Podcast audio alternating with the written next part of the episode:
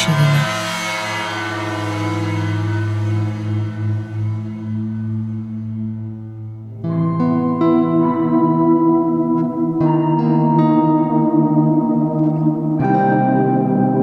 Dobrý den vám přeji. Tohle je desátý díl podcastu Není to vaše vina a u jeho poslechu vás vítá Honza Chlaň.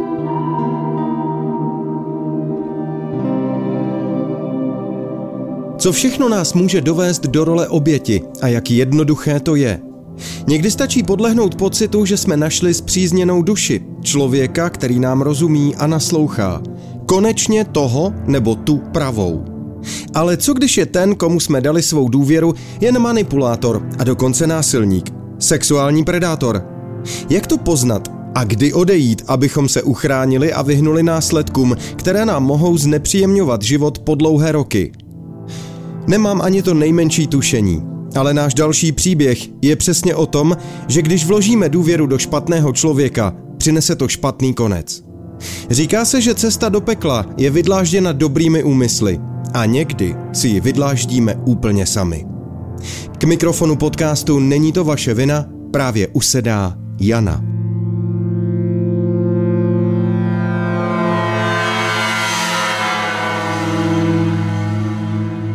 Mně se sexuální násilí tak nějak do té doby netýkalo, až pak jsem nějak se seznámila s jedním člověkem na sociálních sítích, jako obvykle, a e, začali jsme spolu žít, přistěhovala jsem se k němu. Jako byl takový hodný, milý, empatický, e, až mnohem později jsem zjistila, že to je úžasná vlastnost manipulátora, že jo. A tak nějak jsem se k němu nastěhovala a ty první rok, dva, bylo jakž tak v pořádku a akorát jako mě už jsem v tom, v vztahu byl tak nějak jako nekomfortně, protože jsem se cítila jako, teď už to asi nedokážu popsat proč, ale, ale asi po třech letech jsem se rozhodla, že teda se zbalím a že půjdu. Udělala jsem to svým obvyklým způsobem, že jsem se prostě zbalila, přivezla jsem mu klíče, položila jsem mu je na stůl a odešla jsem. Že jo.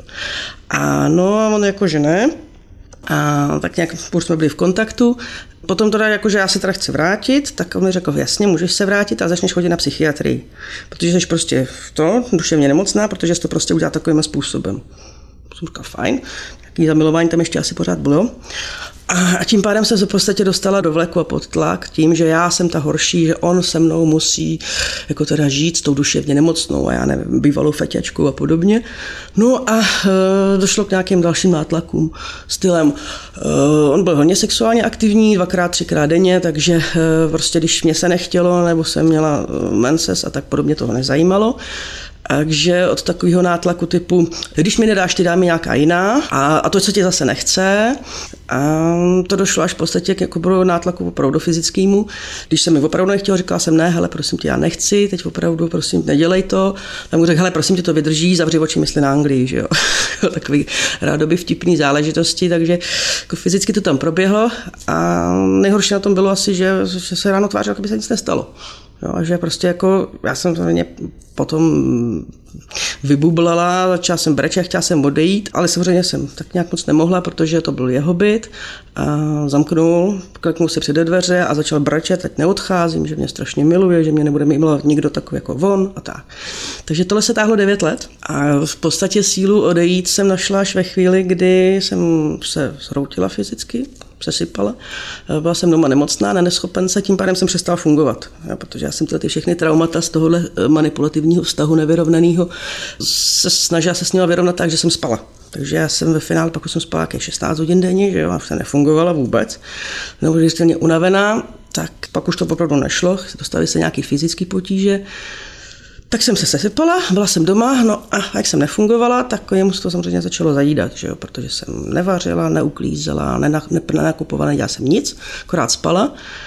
No a tam už pak to násilí se vyhrotilo i do, nějakých facek a monoklů a tak dále. A to už jsem jako měla, už jsem viděla, že vzala mýho kocoura z postele a chytilo za kůži na krku a odhodilo přes celou místnost, že prostě nebude spát na jeho půlce postele. Tak jsem říkala, hele volka, budeme odsaď nebo, nebo umřem.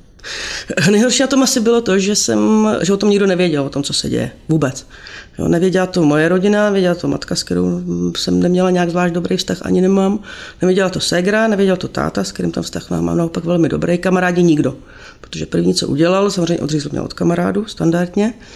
A od rodiny to bylo takové jako, no, tak jako, ty jdeš za rodičima a já bych radši byla bez tady se mnou, protože já jsem tady smutný bez tebe a ty mi tady necháš samotnýho. Jo, prostě manipulátor klasický. Takže ten vztah prostě, já jsem byla tak jako odříznutá a, a za druhý jsem se na to strašně styděla. Jo, že prostě tyhle ty věci, mě bylo jasné, že si o tom někomu svěřím, tak to bude, Ježíši Kriste, proč od tam tu, co budeš dělat, hned pryč, pryč. Jo, a já jsem pravdě neměla tuhle řešení říct tím, ale já nemůžu, to, to nešlo, že jo. Jo, protože samozřejmě nějaká ekonomická závislost a, a fyzická závislost eh, ve stylu eh, spoustu věcí.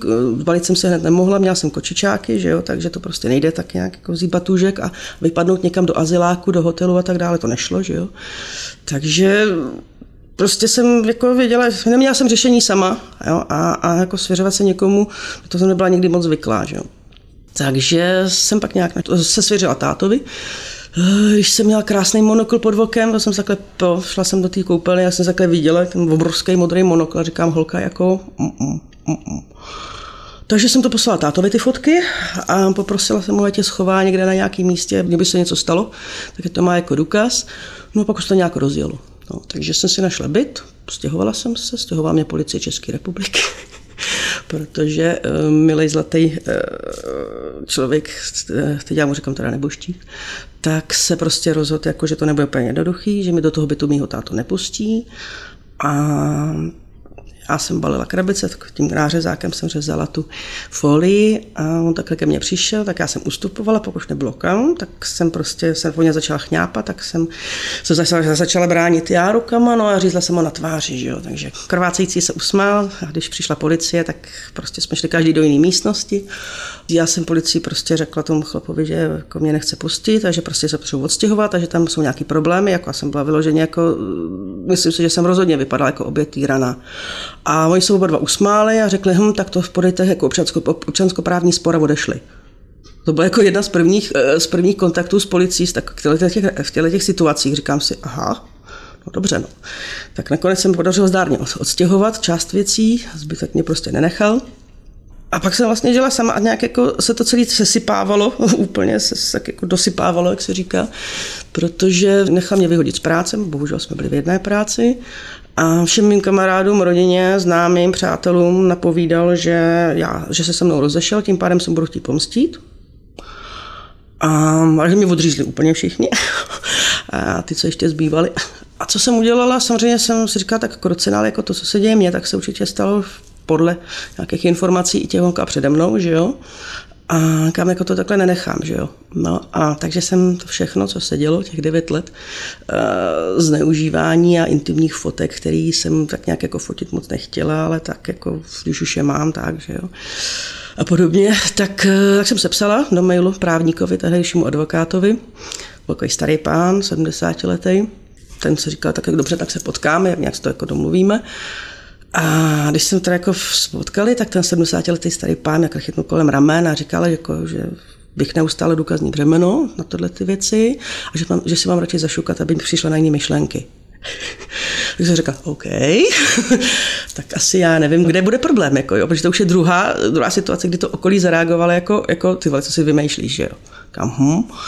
No a protože jak jsem byla neschopence, tak eh, to mi vypisovala eh, obvodní lékařka, a ta obvodní lékařka samozřejmě byla stejná, jako měl on, že jsem si přistěhovala do Prahy a, neměla jsem nikoho, tak říkala, hele, pojď chodit k mý obvoděčce. Takže jsem k obvoděčce chtěla tak jako k ní jít, ona viděla ten monokl, tak se mi říkala, jako, no víte co, to mám jako úplně, tak jako nebylo to úplně doma dobrý. A ona, hm, hm, hm, a úplně to odfiltrovala. Říkám, hm, asi taky dobrý, no. A, a pak už jsem k ní ani tak nějak nemohla chodit, protože mi vyhrožoval, že, že si mám na sebe dávat pozor, že mm, ví, kde bydlím a že mi sebere, co mám ráda a tak dále a že prostě jako už to nemusím přežít. Kam, hm. Tak jsem se bála víc bytu a pak jsem měla chodit na, na eh, pravidelný kontroly k doktorce, tak prostě to nešlo. Jo, já jsem z toho bytu nebyla schopná výjít. A tak si mi napsala zase, pro změnu maila, že prostě nemůžu přijít, že se bojím, že prostě vojím bydlí, já nevím, 20 metrů od tamtud a, že prostě, že tam nemůžu, že se prostě strašně bojím, že mě vyhrožuje. E-mail doručen, žádná odpověď. v podstatě něco podobného jsem psala i ty psychiatričce, který jsem chodila na psychiatrii a ta úplně zareagovala úplně stejně, prostě už vyšumělo. Jo, ona si vymýšlí, ona se mstí, ona prostě jako, on je takový chudák a ona je taková hysterka, prostě duševně nemocná, tak jako co, tak se to vymyslela, říkám, kurňa nevymyslela, že jo, mám nějaký deníky, nějaký zápisky, tak kročiš jako si nevymýšlím. No a pak jsem se to snažila nějak srovnat a dokonce jsem s tím, s tím dlouhýma 16-20 hodinovými spánkama byla ve spánkové laboratoři, kde se mi samozřejmě zdály pošklivý sny, zdály se mi sny o tom, o sexuální násilí, o tom, že mi tam znásilňují a tak dále, co samozřejmě potom eh, na těch různých eh, zprávách bylo. Byla tam dokonce poznámka z té spánkové laboratoře, vyšetřit, jestli nedošlo k nějakému domácímu násilí nebo k něčemu takovému. Zase to všichni odignorovali. A to teď jsem měla na ginekologii, tam jsem prostě měla obrovský problém vůbec jít na vyšetření. Vy zažila jste něco? Říkám, no, zažila, no. A oni jako, no, a vyšetřila to někdo? Říkám, ne, oni se k tomu všichni stavili tak jako, že si vymýšlím. A oni, aha, hm, a zase to prostě vyšumělo. Takže nějak jako srovnala jsem se s tím, jo, když to řeknu hodně blbě, eh, rozpadla na kousky, poskládala znova, protože člověk nic jiného nezbyde, že jo. Jo, protože prostě, ano, přiznávám, měla jsem naplánovanou sebevraždu, měla jsem naplánovanou do posledních detailů, všechny kroky jeden za druhým a jediný, co mě od toho uh, zastavilo, bylo, byly žlutý oči rezavýho kocoura. Jo, jsem říkala, hele, ty jsi úplně blbej, ty vole, teď tě nemůžu nechat. Jo, a to bylo všechno. To prostě nebylo nik, nikdo nic. A speciálně moje matka, která pak na Facebooku jemu popřála k narozeninám, že jo, a k svátku. A říkám, hele, jako, ale víš, co děláš? No jako, to, kdo ví, jak to bylo. Hmm. Takže jediný v podstatě, kdo mi zbyl v té době, byl táta, s kterým jsem měl vždycky dobrý vztah a který mi pomáhal jak psychicky, finančně, osobně chodil a říkal, hele, co nepotřebuješ něco, ty vole, ne, potřebuješ tady uklidit, potřebuješ se najíst, ty přes den spíš a, a nejíš a, a, v noci prostě občas jako jsi z hůru, ale to je všechno, prostě kurci dej se nějak dohromady, ale ne jako v tom špatným, jo, on to prostě věděl jsem, že to myslí dobře a že, že v podstatě sám byl, sám byl na rozpacích a nevěděl, jak tomu pomoct, no. A já jsem prostě byla rozořená tou nespravedlností, rozořená prostě úplně jako, jako do háje kodňa, co si to dovolí, když přece já jsem mu jako neublížila. Jo, jako, uh, on mě tady celou dobu tlačil k něčemu, tak jsem si říkala, jako kurce, co jsem ti udělal tak špatného, že mi tohle děláš. On samozřejmě pak měl milenku, že jo, když já jsem s ním teda jako nespala, jsem byla ta sesypaná a tak, a to pak přišel s nějakou pohlavní chorobou. a tak jsem si říkala, jako kurce, co to je do za nespravedlnost, jako, jako kurva, proč mi to děláš, jo, co se jako stalo. A tak dlouho jsem byla rozhořená, nasraná a zhrzená, že pak jsem z toho chytla psychosomatické onemocnění. Já přestala jsem hýbat prstama na obou rukách. Došla jsem se dokonce na reumatolo- do reumatologického ústavu. Tam mi prostě dali popisky, rengény a zprávu, že prostě mám reumatoidní artritidu a nazdar. Kam hm. To už jsem jako bolesti nemohla spát, nemohla jsem ležet, prostě jsem se nemohla hýbat, bylo to strašný. A kamarád jeden mi říkal, hele, jako co jako máš za problém? A říkám, hele, já mám prostě, prostě mi to strašně bolí a já nevím, co mám dělat. A on říkal, hele, tak jako, a zkoušela jsem mu odpustit, říkám, tak jsem přemýšlela, přemýšlela, až mi pak docvakávaly všechny ty souvislosti, jak to s tím odpuštěním vlastně je. A takže když jsem pak nahlas řekla, že mu to odpouštím, tak za dva dny jsem byla v pořádku. Ale v podstatě tak nějak jako jsem si říkala, tak to není špatný, pomohlo to, tak pojďme kousek dál, že jo.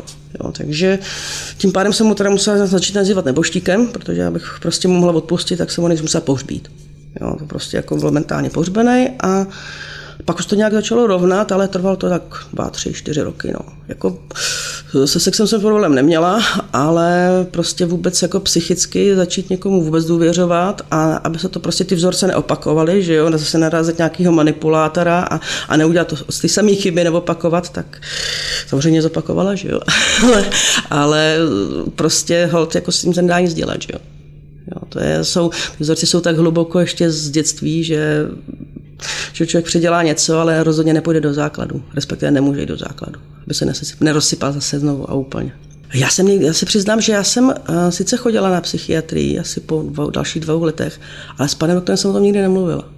Pro mě to bylo tak jako pro mě vnitřní moje věc a uh, vyrovnání se s tím mě pomohlo strašně moc o tom psát na, na Twitter, na sociálních sítích, když byla nějaká takováhle debata, tak prostě uh, to, to, že jsem uh, o tom dokázala psát a neměla jsem k tomu žádný ani pozitivní emoce, ani negativní emoce, v tu chvíli jsem zjistila, že už je to dobrý.